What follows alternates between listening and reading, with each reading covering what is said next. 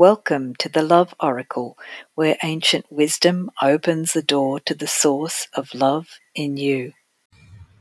Hi, I'm Angela, and today's talk is called Love of Humanity. Is humanity worth saving? So, there's a lot of discussion about this. Why do we bother trying to have peace? Why don't we just end it all? And those are the ideas that are floating around at the moment. So they're not uh, just in our imagination. Those ideas are actually what are fueling some of the thoughts of our leaders. And I've mentioned in some other videos that we need to start being aware of our thoughts.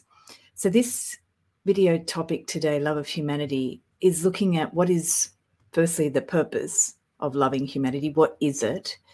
And then what is the purpose of having different cultures and nations? Because some of our disbelief that humanity is worth saving is seeing this conflict of nations and seeing the disagreement between cultures or the repulsion of cultures for other cultures. So, some people have put in the dialogue that uh, humanity is not worth saving and we can just start again. Now, I come from Australia and that colonial idea was tried here and it doesn't work because there's no foundation for the modern Australia unless we integrate the culture that came before uh, the, the new country that's established here.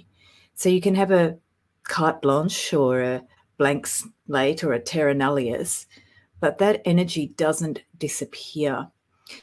And there's also those like Elon Musk who suggest that we start another colony on Mars. And then if this one starts to malfunction, we have an option second best option, right? So, do you know the concept second best option? If you have a friend who's like, oh, I didn't get to go out with the first person that I wanted to go out with, but now I'll choose my second best option. So, Mars is a second best option to Earth. So, even if we did that, you're still left with that unsatisfying feeling that you've left behind this garbage dump that didn't work out.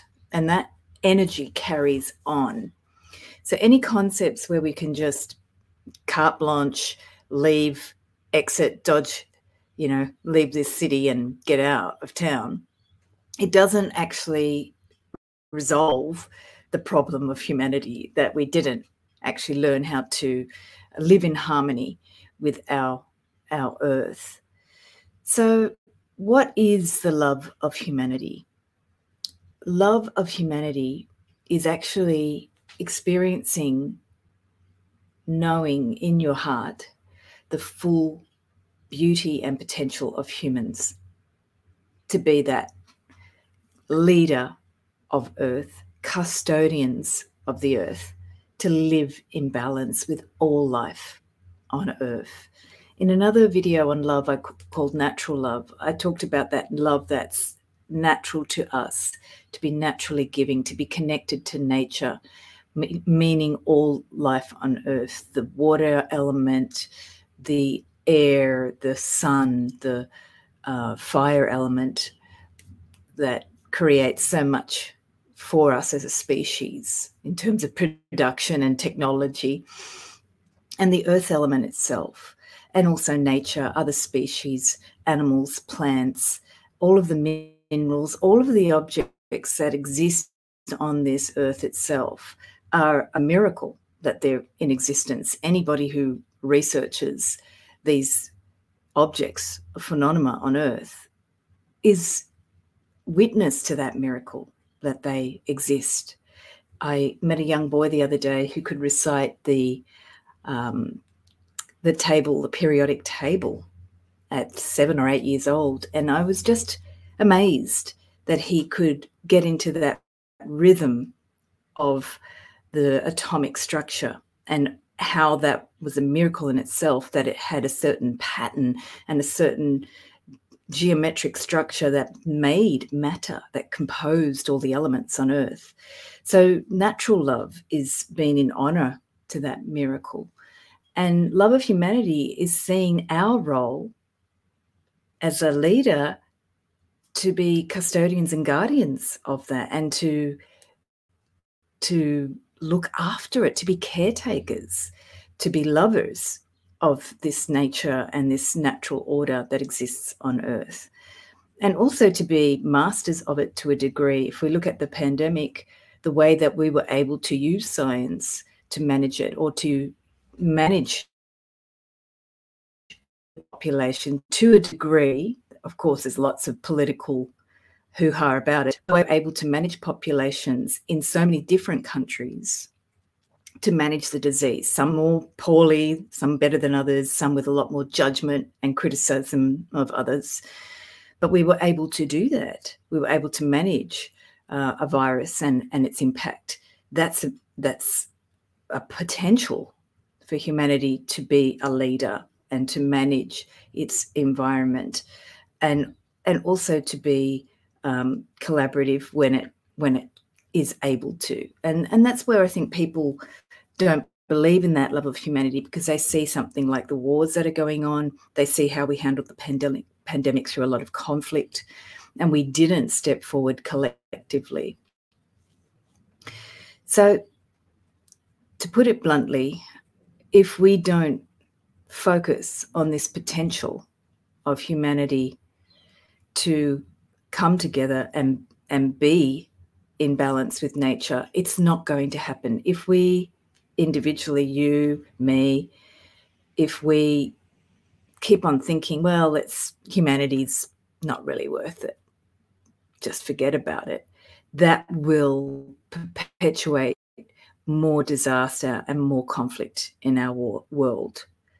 So contemplate what are your thoughts about humanity and its potential to lead to to be a collective species that works together to help others and what are your thoughts about that just letting humanity not survive are you contributing to that desire of other leaders of the world to also not think well of keeping the human species alive all of the humans on the planet.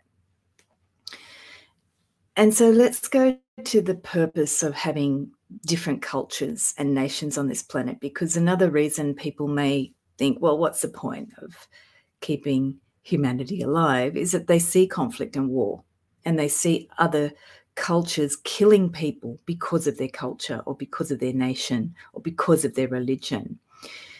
And the irony is that religion espouses love, but then religions end up murdering in the name of their religion. So it doesn't seem to work. It seems to be a serpent eating its tail or a dog chasing its tail. It doesn't really evolve. However, a snake does shed its skin in order to learn how to be a different species. It does need to somehow shed its skin. So some people will just say that um, this golden age that we're moving into, it does require a lot of conflict, but it also does require, and, and in terms of birthing a new age or a new civilization, some people are saying that we need this conflict to end old structures. However, I disagree with believing in collapsing of the old structures in order to birth the new. Things do have to decay, they do have to end. But if they end destructively, then there's some things that will not be able to be repaired. And if a new age, um, and we look at the birth of a child, if, if the woman is so badly damaged, she won't survive. So, in a similar fashion, if our world, if we don't look at the purpose of having all this variety of cultures and we just say destroy a culture, then humanity itself won't survive because it's literally like shooting yourself in the arm. We've chopped off that limb, and then we're, we're trying to survive with a very um, destroyed body. Every culture in the world is a part of the human species. And this is something that science has tried to look at species from a biological perspective. How do we evolve? We were humans in all sorts of different parts of the planet evolving. It seems to be now at different stages, at different times. There were many species at the same time on Earth evolving. We're not sure of the linear uh, pattern of history when certain species arise, arose and when Homo um, sapiens sapiens, when that actually evolved in different planets, there's different points of view on that. And the distinction that I think is lost is that also culturally, the the evolution of culture was very, very necessary to manage different parts of the planet. And many times science will tell you why that culture evolved, but we don't respect that. We don't respect culture. We think that um, culture was something that's a human creation that somehow is separated from its environment. Whereas actually, if you if you study any culture, you'll see it's an evolution from that actual land environment. Some people will say religions are not like that. Say, for example, the Christian religion started in some part of the world and then it traveled. However, if you look at how, say, we'll take the Christian religion in, in Polynesia, it's still integrated into that culture. So even religions, whenever they're transported, they're still integrated into that culture for a time, for a reason, for a purpose, and for a season in some cases. So we never really look at culture as, in some ways, a human creation and celebrate that. We tend to look at cultures and say, why is it like that in a condemning fashion? And the thing that we're missing is discussions and just exploration around the uniqueness of culture. This is something I've shared about with dance. Whenever you do world dance and you start to dance a certain dance from a certain folkloric culture or a certain culture around the world, it could be a street culture, it could be uh, a dance that's done in a parade, it could be a um, tribal culture that has a certain ritualistic dance. It could be a very socialized dance like salsa. It could be any of those dances. When you go into the roots of the dance, it's actually it's really amazing and it's fun and it's a celebration. And instead of that, we look at culture as something that's kind of like a stagnation and it's something that is a, a, a obstacle to moving forward in some ideas that we think um, humanity should move forward. So, if we look at the Homo sapiens species, it evolved in many different ways all over the planet to adjust and adapt to the specific demands and environment of that location. And culture is an expression of that environment. So most cultures have some sort of land based um, expression of the culture, the language, the music, the dance, all of it comes in reaction to that environment. And then religions might take some other interpretation and spread that globally as well. And whenever it's spread, it's integrated into that local eh, culture so, culture itself is a very, very valuable mechanism for survival and adaptation, for giving us community, to have identity, and to be safe, and to come together so we can overcome obstacles in our environment. And again, the pandemic, I'm going to use that example. But if you start to look at how each country adapted, it's not just even the country, but in the country, there'll be communities that adapted. And they might have had polemic or conflict, but those communities ended up doing what they did. And we can stand outside and criticize the culture, but it's much more interesting to work out why they did what they did. And you can evaluate externally by numbers of lives that were saved, which is important. But it's much more interesting to think about the evolution of the culture for what it can contribute to our global conversation. And it's also much more interesting to think about how does that culture adapt when there's a challenge? Each culture is in response to its land environment. So whenever they have a challenge, they've got certain community based responses, collective based responses. And if you look at some of the Western responses, we were isolated in some of the lockdowns in single person residences, people living alone in a residence. That wasn't a very great adaptation for some people. Some people like being alone, but a lot of people struggled with that. So it's not a very good survival strategy. Other people in other places might have been more um, too many people in the house, and then the virus spread. However, that led to other things being served. So maybe they had access to resources, maybe they were able to help other family members because they were more close, and then they had to work out solutions together.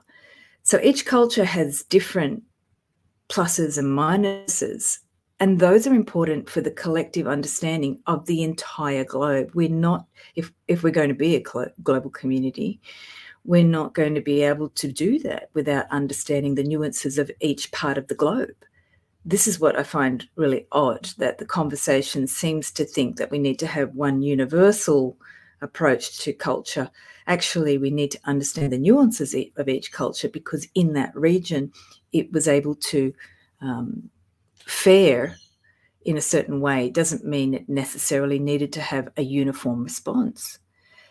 And if we are going to come together as a globe, we need to integrate that unique culture's response and understand what what they did and how that worked instead of criticize. So the purpose of different cultures is to really see how different parts of the planet operate our culture is an expression from that part of the planet, from the climate, the food sources, from the way we manage our relationships and human relationships, and the way we manage the land. And yes, sometimes it's dysfunctional. So we need to see that. We need to see how other places are doing that in a more harmonious manner that we can get inspired by. But we can't necessarily transplant a culture to another part of the world because it didn't it didn't arise from that part of the world. So finally I'd like to finish with our focus on where we want to go. If we have a genuine love for humanity and that the role we came to fulfill as stewards and guardians of this planet to live in harmony with the planet and its resources, then we need to look at what that means at a personal level. And I mentioned before to look at your destructive desire to just, ah, you know, what's is worth is humanity worth saving? To to look at that if those thoughts are in you, to understand that that's contributing to the collective, that's influencing every other person out there, and then, if you do desire a future for humanity, how that is going to operate inside of you is very, very simple.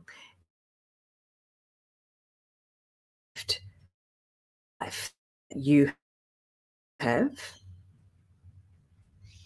and the gift of life around you. So, if you have children, it's a little bit easier.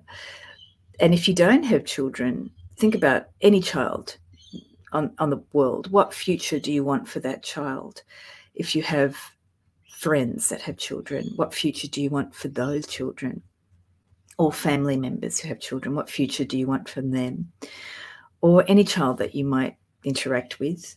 You may not have a connection, but if you were to have a desire for the future of humanity that was inclusive, that that brought people together to live in harmony with each other, not just for the sake of humanity, but for the sake of all life on this earth, to to really worship the beauty of life on this planet and to honor the magnificence of it, that it exists at all. And that's a simple strategy to start thinking about that future that you would truly, truly desire and what type of humanity you would fall in love with, you would love to see on the earth. Contribute your ideas to those dreams, to those images of humanity being truly a steward of life on this planet and living in a way that you would love to be on this planet. Those are the dreams that need nourishment at these times, especially when we see a lot of other images that are saying something very different to that. And this month I'm going to discuss more about the multiple cultural um, differences on our earth and with Gina and see the benefits of those multiple differences. And also to share, Gina's in Toronto, I'm in Sydney. So we both live in some cities that are very multicultural and have a lot of intercultural or interracial marriages, um, and how those relationships are a, a fountain of um, cultural confusion and cultural celebration, and how those interracial or intercultural relationships are actually a foundation for a lot of discussion, sharing, celebration, um, laughter about the quirks of humanity, and acceptance of our quirks. Thanks for joining. I look forward to any of your ideas about love of humanity and how we can celebrate that humans are humans indeed.